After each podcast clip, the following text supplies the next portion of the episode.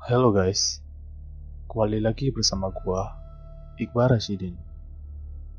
Pada kesempatan kali ini, gua akan berbagi dan menceritakan sebuah kisah pembunuhan berantai yang tidak kalah mengerikan dari kasus sebelumnya, yakni Zodiac Killer. Sebelum gua mulai, disclaimer untuk lo semua, karena dalam pembahasan ini banyak terdapat hal-hal yang dianggap orang-orang sangat ofensif. Diharapkan lo semua dapat memilah dan berdiskusi mengenai kasus ini. Sangat gak gue saranin untuk lo yang usianya di bawah 18 tahun. Zodiac Killer Berbagai kasus misteri dapat menjadi daya tarik tersendiri bagi setiap orang apalagi mengenai kasus pembunuhan. Zodiac Killer adalah seorang pembunuh berantai yang kasusnya tidak pernah tertangkap dan tidak pernah terungkap. Zodiac Killer ini memang sudah sangat terkenal di kalangan masyarakat.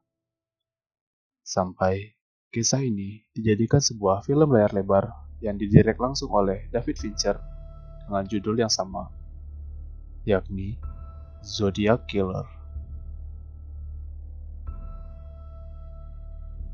Kronologi pembunuhan Pada tanggal 20 Desember 1968, dua orang siswa sekolah menengah, yaitu Betty Lou Jensen dan David Faraday, baru saja pergi untuk menyaksikan konser Natal di Hogan High School yang jaraknya hanya tiga blok dari rumah Betty. Akan tetapi, di tengah perjalanan, pasangan ini singgah ke Lake Herman Road. Malangnya, nasib pasangan ini ditemukan dalam keadaan tewas pada keesokan paginya. Betty Jensen dan David Faraday tewas ditembak oleh seseorang yang tak dikenal. Anehnya, dalam kasus pembunuhan ini, tidak ada satupun barang yang hilang ataupun tindakan kriminal lainnya. Pihak kepolisian setempat menduga bahwa kejadian penembakan tersebut terjadi pada malam hari, yaitu pukul 11 malam. Setelah terjadinya pembunuhan di Lake Herman Road, sang pembunuh kembali beraksi pada lokasi yang berbeda dengan target korban yang sama, yakni pasangan muda.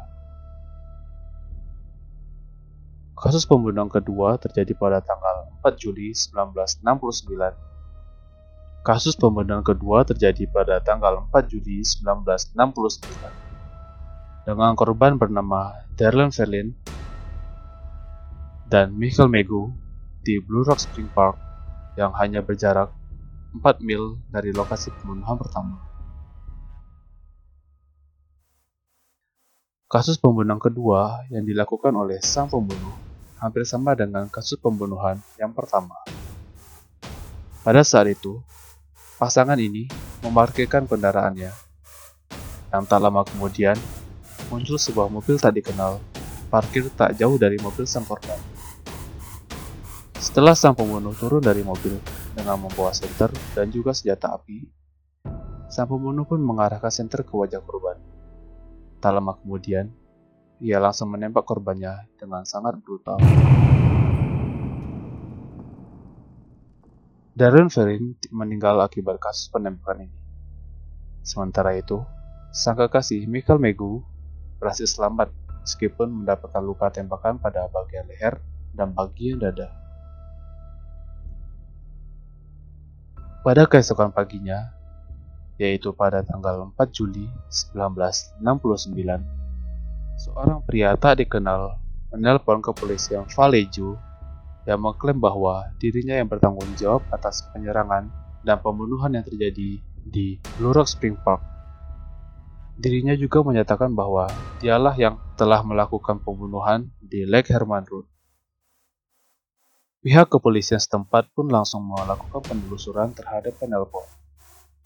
Sabungan telepon diperiksa untuk mengetahui di mana asal pemesan pembunuh tersebut melakukan kontak dengan kepolisian. Setelah ditelusuri, sang pembunuh menelpon kepolisian dengan menggunakan telepon umum yang terdapat di tempat pengisian bahan bakar Wilayah Spring Road. Hanya lokasinya tidak jauh dari kantor polisi Vallejo. Zodiac Killer dan Surat Misterius.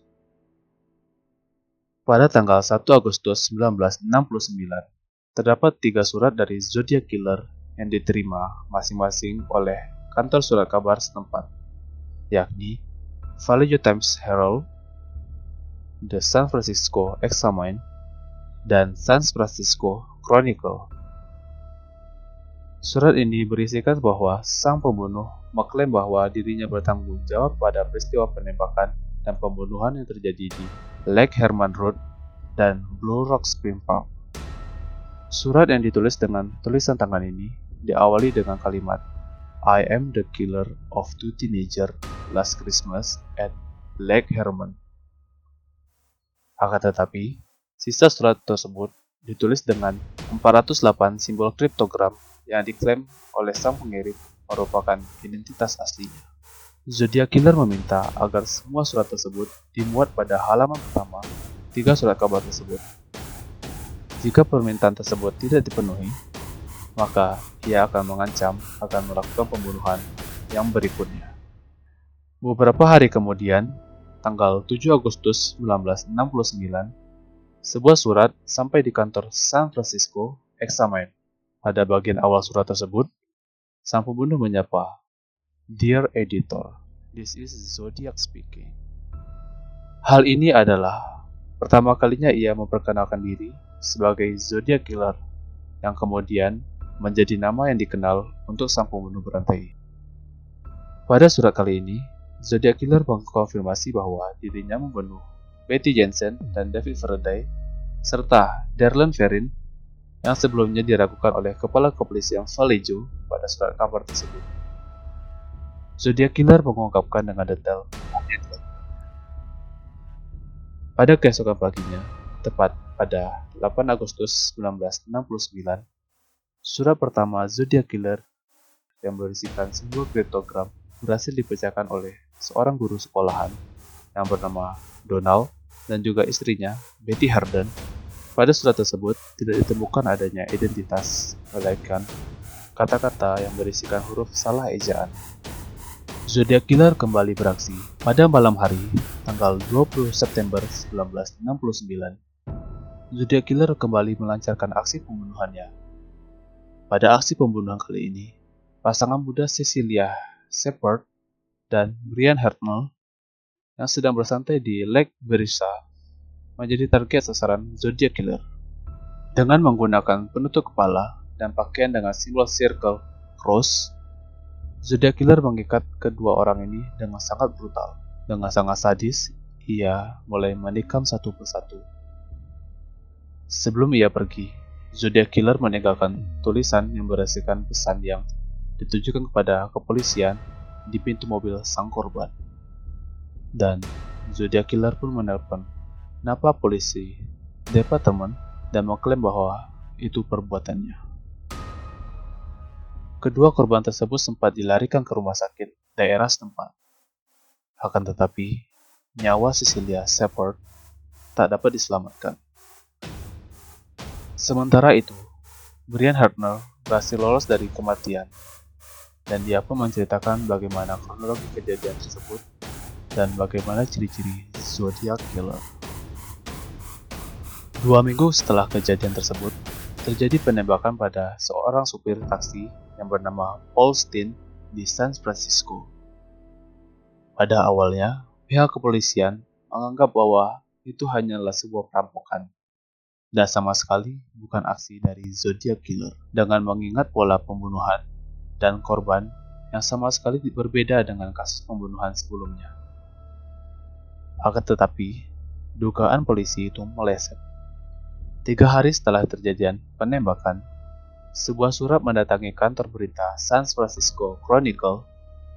Pada surat tersebut, ia menyatakan bahwa dialah yang membunuh Paul Steen. Surat tersebut ditulis dengan tulisan tangan yang sama dengan surat yang pernah dikirimkan sebelumnya. Surat tersebut dikirim dengan sebuah pakaian milik Steen dengan berkas noda darah. Pada akhir surat tersebut, Zodiac Killer menyatakan bahwa ia berniat untuk melakukan pembunuhan di bus sekolah yang dipenuhi anak-anak. Upaya mengungkap identitas Zodiac Killer Dalam kasus pembunuhan Paul Steen, ternyata terdapat beberapa saksi mata yang melihat langsung kejadian pembunuhan tersebut. Berbekal keterangan dari para saksi, polisi pada akhirnya membuat sketsa wajah Zodiac Killer dan menyebarkannya. Ironisnya, dengan sekian banyaknya bukti dan para saksi, pihak kepolisian tidak mampu membuka identitas dari Zodiac Killer. Bahkan, pembunuhan lain masih berlanjut yang diduga dilakukan oleh Zodiac Killer. Hal itu membuat frustasi para penegak hukum. Setidaknya, ada lima kasus pembunuhan yang berkaitan dengan Zodiac Killer hingga tahun 1969 yang menewaskan seorang mahasiswi yang bernama Cherry Jubetes di Riverside, California. Fakta mengenai kasus Zodiac Killer. Yang pertama yaitu pelaku pembunuhan yang dilakukan oleh Zodiac Killer adalah orang dengan kecerdasan di atas rata-rata. Pelaku Zodiac Killer bukanlah pelaku pembunuhan yang biasa, melainkan ia adalah seorang psikopat yang kecerdasannya di atas rata-rata. Teka-teki yang selalu diberikan oleh Zodiac Killer kepada pihak kepolisian merupakan teka yang sangat tidak mudah untuk dipecahkan. Faktanya, pelaku Zodiac Killer masih samar dan misterius hingga saat ini. Bahkan, penyelidikannya juga masih dilakukan hingga saat ini. Pada tahun 2018, seorang detektif swasta yang penasaran dengan identitas Zodiac Killer melakukan penyelidikan melalui data yang terdapat pada internet. Ia menyimpulkan bahwa kasus yang dilakukan oleh psikopat tersebut seolah terbentur pada teka-teki yang bagi banyak orang terasa konyol. Akan tetapi, pihak kepolisian tersebut menyebut bahwa teka-teki tersebut adalah jalan untuk penyelidikan selanjutnya. Yang kedua yaitu, sedikitnya ada lima kasus pembunuhan yang resmi tercatat. Seperti yang tercatat dalam laman biografi, di luar kasus misteri lainnya, sedikitnya ada lima kasus pembunuhan yang tercatat resmi. Seperti yang telah gue jelasin di awal tadi, pelaku menggunakan nama zodiak dengan penggambaran dirinya penuh dengan teka-teki, yang mana teka-teki tersebut tidak semua orang bisa membacakannya, dan bahkan pihak kepolisian pun tidak mampu membacakan teka-teki tersebut. Yang ketiga yaitu pelaku yang mengklaim bahwa telah membunuh lebih dari 30 orang. Publik pada masa itu hanya tahu kasus resmi Zodiac Killer yang tercatat adalah 5 kasus pembunuhan. Akan tetapi, di luar dugaan, pelaku memberikan informasi bahwa ia telah melakukan pembunuhan sebanyak 37 kali. Dalam surat misterius tersebut, ia selalu menyindir dan mengejek detektif dan kepolisian setempat dikarenakan tidak dapat membacakan kasus tersebut. Yang lebih di luar dugaan adalah tulisan pada beberapa surat yang menyatakan bahwa ia sangat menikmati dan mencintai pembunuhan yang dia lakukan. Yang keempat yaitu ciri-ciri pelaku Zodiac Killer. Menurut keterangan beberapa para saksi, Zodiac Killer menggunakan pakaian tertutup yang digunakan untuk menyembunyikan identitas aslinya. Dalam beberapa waktu, sang pelaku diketahui menggunakan kalung yang dianggap sebagai lambang zodiak. Pelaku sempat teridentifikasi oleh pihak kepolisian sebagai orang yang berkulit putih. Akan tetapi, pada waktu bersamaan, terdapat pengakuan oleh salah seorang saksi yang melihatnya sebagai orang berkulit hitam. Dikarenakan informasi yang simpang siur dan tidak adanya bukti yang bisa dipertanggungjawabkan, pihak kepolisian tidak dapat melakukan penyelidikan dengan maksimal. Beberapa orang berpendapat bahwa seorang pembunuh yang bernama Zodiac Killer itu lebih dari satu orang. Mungkin mereka merupakan kelompok pembunuh yang sangat terorganisasi. Bahkan ia memiliki koneksi dengan pihak tertentu. Zodiac Killer telah menjadi salah satu kasus kelam yang paling misterius di Amerika Serikat. Yang kelima yaitu seorang bernama Arthur Lake Allen dicurigai sebagai pelaku tunggal. Pihak kepolisian mencurigai seorang yang bernama Arthur Lake Allen yang tertangkap dikarenakan kasus penganiayaan terhadap anak. Namun, pihak detektif swasta sempat meragukan bahwa Arthur adalah salah satu pelaku yang asli. Mengapa demikian? kepolisian mencurigai Arthur sebagai pelaku tunggal dalam kasus pembunuhan berantai ini. Hal tersebut dapat diketahui dari barang yang terdapat di rumah Arthur di kawasan Vallejo. Dalam rumah tersebut, polisi menemukan bahan yang kemungkinan akan dijadikan bom. Arthur juga memiliki sepatu boots yang sekilas mirip dengan yang disaksikan oleh para saksi. Dia juga mengandalkan jam tangan dengan simbol dua, dua garis hilang yang sangat mirip dengan simbol zodiak. Akan tetapi, di luar hal itu, pihak kepolisian tetap tidak bisa menangkap Arthur sebagai tuduhan pembunuhan berantai.